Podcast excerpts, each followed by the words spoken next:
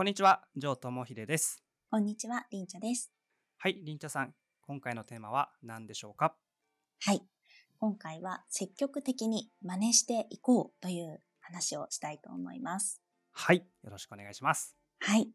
こう思うに至った経緯、エピソードなんですけれども、これもですね、会社に勤めていた時のお話になるのですが、そもそも日本語って難しいですよね。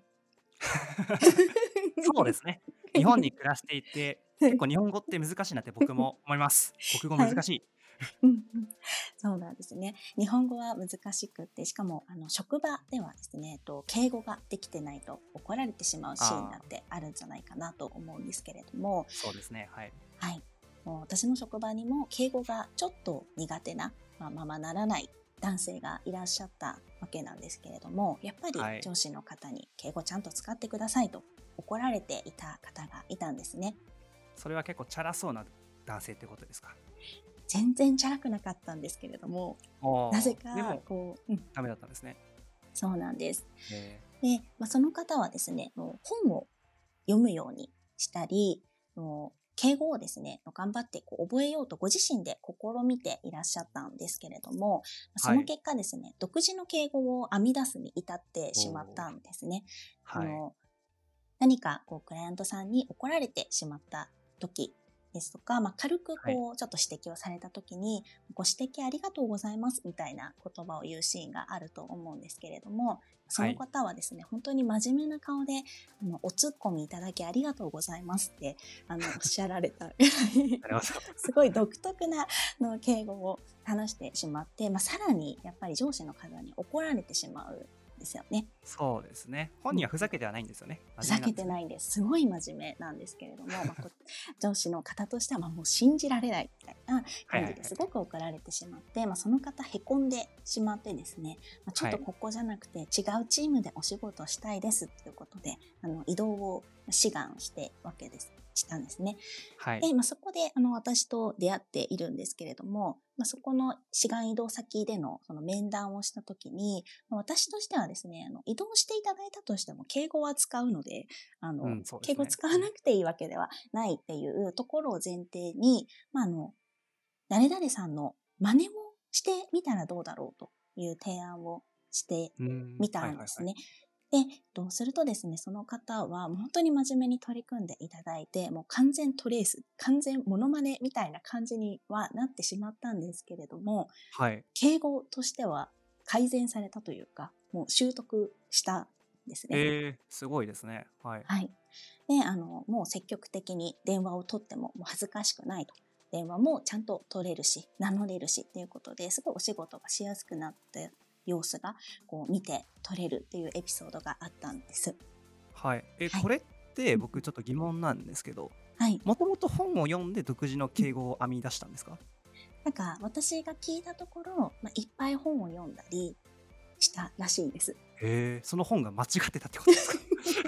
その本がご指摘ありがとうございました、ツッコミありがとうございましたって書いてあったってことですかね？多分書いてはないとは思うんですけれども、多分自分の中で噛み砕いてそうなってしまったのかなと思うんですけれども。なるほど、はいはいはいはい、はい、このお話から通じて伝えたいこととしては、やっぱ独学って、そういうこともあるのかなと、人から学んでいくっていうことが大事だったり、積極的に真似って、真似は良くないみたいな感じに思うかもしれないんですけれども、積極的にまずは真似してみるっていうのは第一段階ではすごく良いのではないかなというお話です。なるほど、確かにもしかしたらその本を読んで真似しきれなかったのかもしれないですね。もしかしたらもともと読んでる本は正しいことがあったのかもしれないけど、その男性の方は独自の解釈で真似しきることができなくて、ご指摘ありがとうございますがおツッコミありがとうございますに勝手に変換されたのかもしんないですね。だから積極的に真似っていうか、とことん真似することが大事なのかなっていうふうに僕は今聞いてて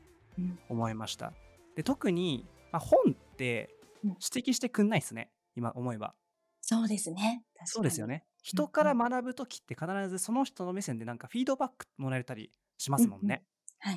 だからそういうのも大事かなってうん、思いました。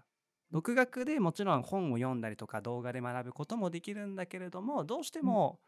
自分自身で自分を振り返る必要がある、その力うん、があるのであれば独学はいけると思います。けうれん、どうんも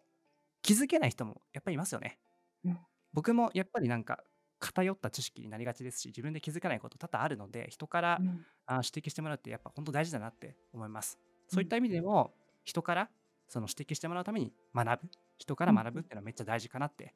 うん、思いました。はありい、がとうございます、話をしてくれて。うん、はい、今日はそんなとこですかね。はい、はい、ありがとうございます。